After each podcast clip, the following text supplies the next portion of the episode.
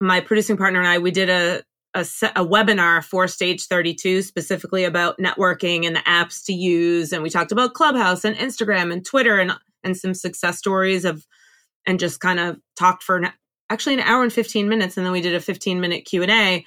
So I had hopped onto Clubhouse to go take a screenshot to put in my deck. And as I was there, it was a room about, you know, executives and, and they were talking about the industry and really how the walls are down and it's never been a better time, especially with the influencers on TikTok and some of the just real creative stuff that's coming out of the creator world.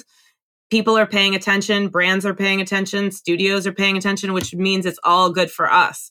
The better, the better for us. Um, because it's almost like the world needed this break in a crazy way, like as horrible as it has been for all of the obvious reasons that we don't need to state creatively, it's opened up some opportunities in a weird way, right? It's given us the time. I have so many people that have done, been on the stage 32 uh, pitch sessions. It's been, well, I was home, I got laid off, and I actually had time to write for the first time in 20 years. So I banged out a couple scripts. And, and, and these scripts that are coming out of these people are good.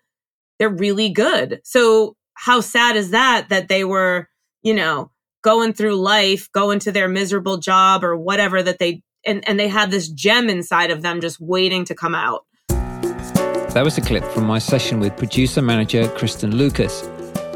Kris is based out of Massachusetts. She has strong ties with Hollywood. Her independent film company, Goldilocks Productions, goes with the tagline We tell stories about badass women.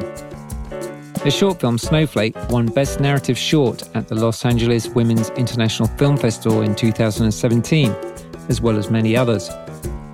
She's also the founder of Respect Her Hustle, a brand and podcast that's focused on supporting and honouring women who break the mold and don't look back. The full episode is out later this afternoon, UK time.